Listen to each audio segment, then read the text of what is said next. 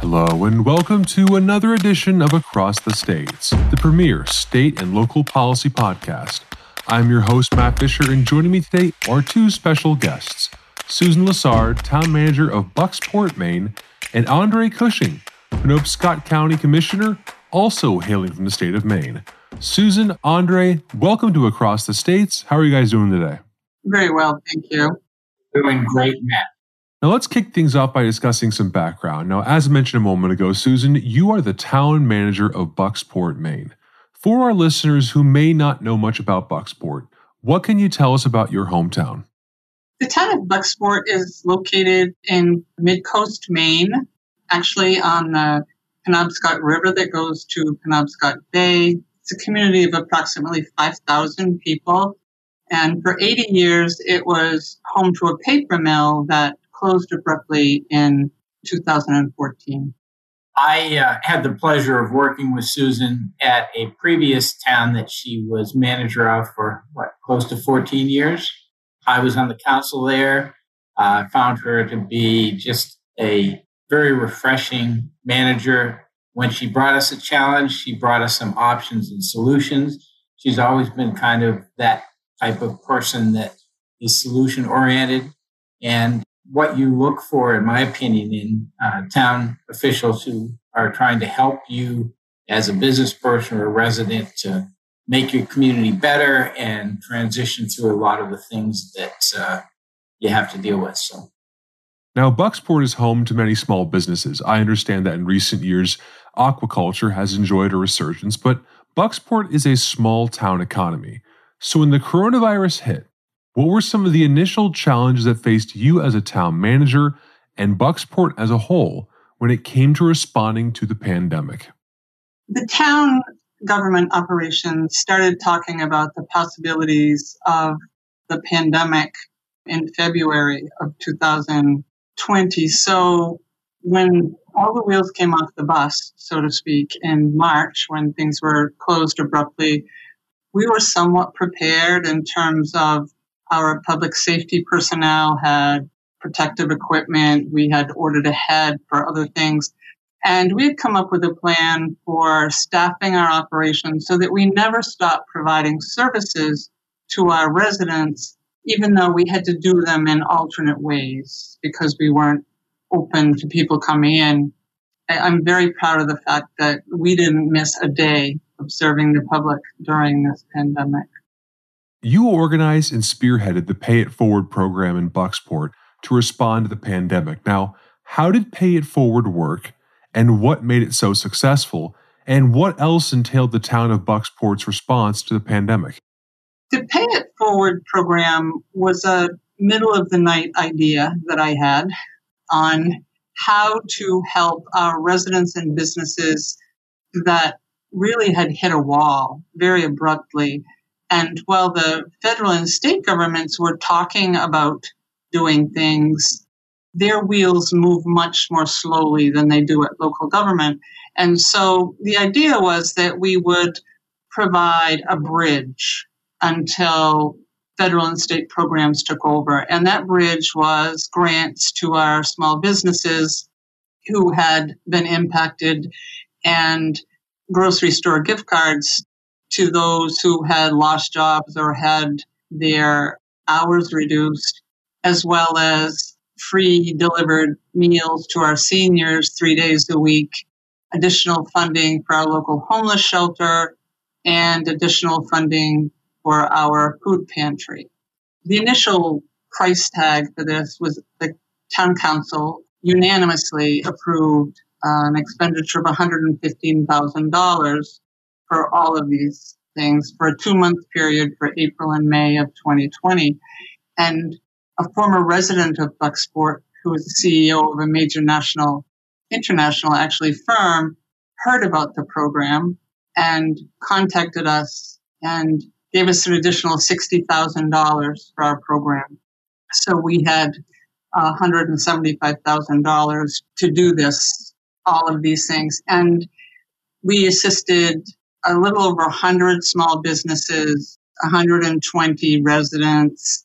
We delivered over 6,000 meals to seniors.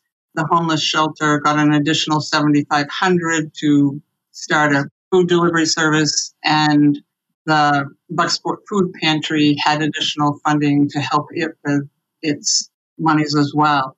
It was extremely successful. It did a couple of things.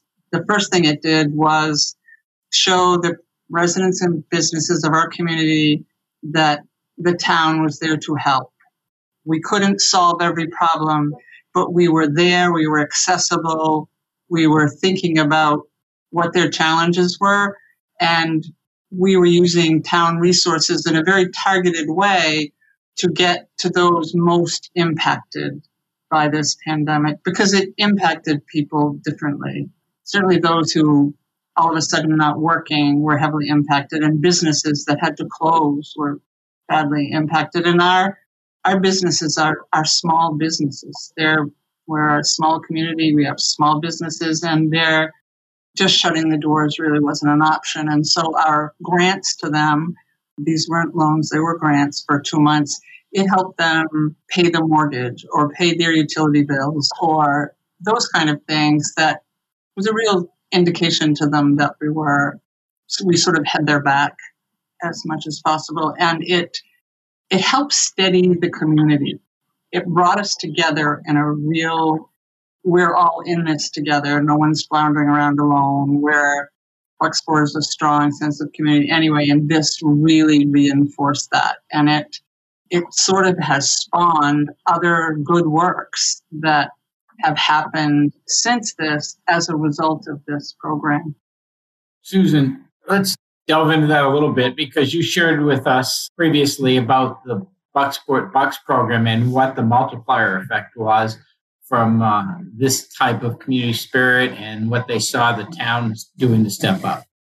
Yes, we also, with funds that weren't expended in the previous ones, the, the council used some to on what was called the Bucks Bucks. It's Bucksport, but it, what it did was matched coupons at local businesses. If you bought $10 worth of Bucks Bucks, you could spend them for $20 at a local business, and the fund would kick in the, the other 50%. And the town kicked in money, but other entities also contributed to this program. And we put more than $60,000 into the hands of local businesses through this program in the first round, which was in the, around the holidays. And then we have a second program that's starting now that's sort of a modified version that should we hope engender approximately that much as well.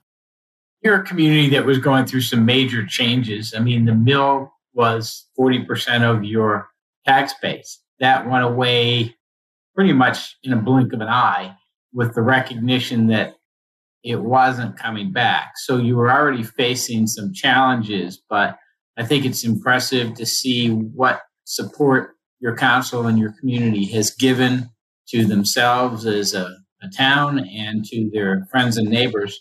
Talk a little bit about what it has meant in attitude in the opportunities that are now coming forward with Maine Maritime and the aquaculture facilities, what they uh, see Bucksport as as a result of some of these positive changes.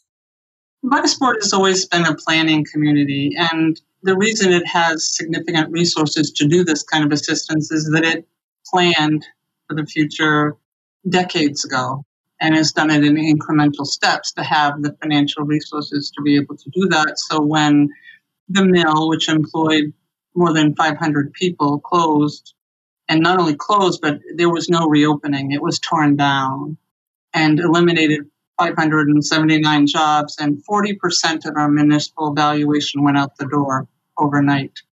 And so when I came here in 2015, right after that had occurred, the community was sort of in a so what do we do next? Where do we go from here? And rather than do what many communities have done post mill closure or post major, they didn't curl up like an armadillo. They didn't stop moving forward. And they didn't, most importantly, they didn't wait for someone to come save us. If the community knows anything, it's the cavalry is us. That the solutions to the problems here were not going to be found in some distant government land or waiting for some major somebody to buy the whole mill site. That the town didn't own that site. It worked well with the new owner that tore it down, but we concentrated on the things that we could control, which was filling Main Street. Half of our businesses were uh, were empty, and within two years, there's not an empty space on Main Street. We really worked hard. We have six major planning efforts that are not just planning efforts that sit on a shelf, but that we're actively engaged in attaining the goals that were identified in there. So, with this pandemic winding down, businesses opening again, picking up steam, how is Bucksport handling the transition after initiatives like Pay It Forward? How is Bucksport adjusting back in the post COVID economy? As I said, Pay It Forward was one more example of building community in a community that has known stress. I mean, the pandemic followed hard on the heels of a lot of loss, major job loss, community valuation loss, and people have been doing heavy lifting for a long time to bring the community out of that.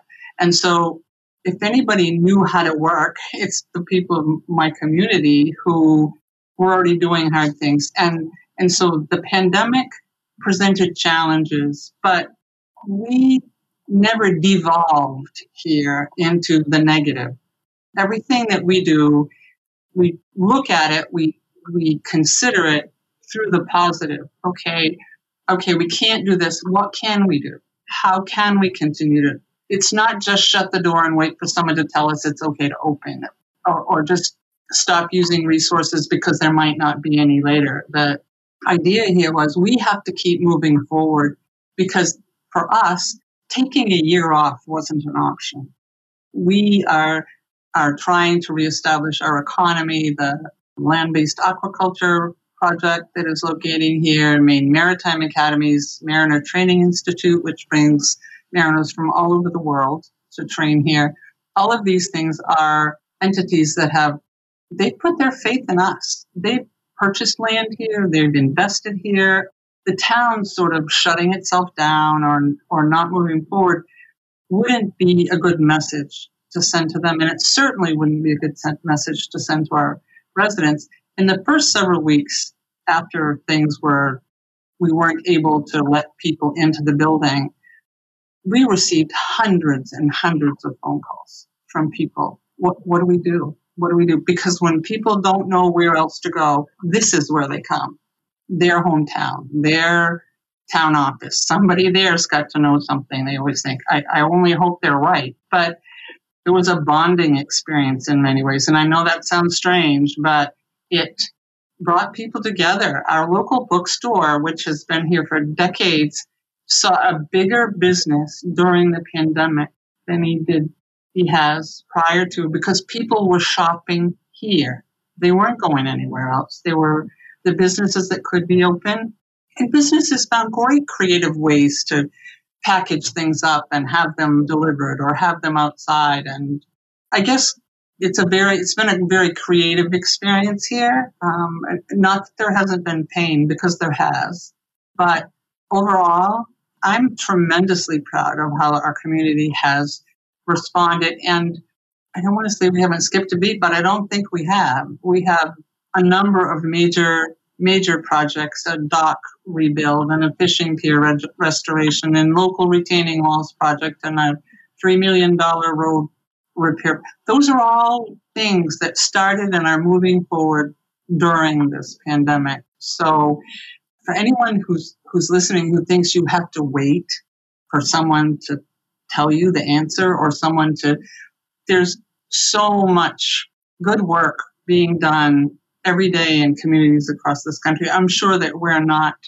unique in that, but I, I really think that there's great power in the positive collaboration um, at the local level, and I think we've we've sort of proven that our mill rate has gone down from where it was in 2015 when the mill closed. We have our fund balance has has stayed intact despite all the things that all our projects.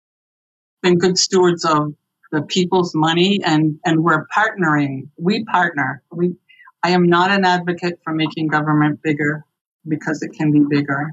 If, uh, but I am an advocate for partnering with entities that provide services or do things that our residents want that with a little targeted application of funding can happen in a very real way without creating more administrative burden for local taxpayers. Susan, just because we've discussed this a couple times, I think there's some points that we ought to touch on here. Leaders lead by example, and you have done that. Uh, talk a little bit about what you did to make sure the increased number of home delivery meals got taken care of without creating more infrastructure. Well, I have a public works department and a public safety department, and the meals were delivered on Monday, Wednesdays, and Fridays, and between the hours of 11 and 1.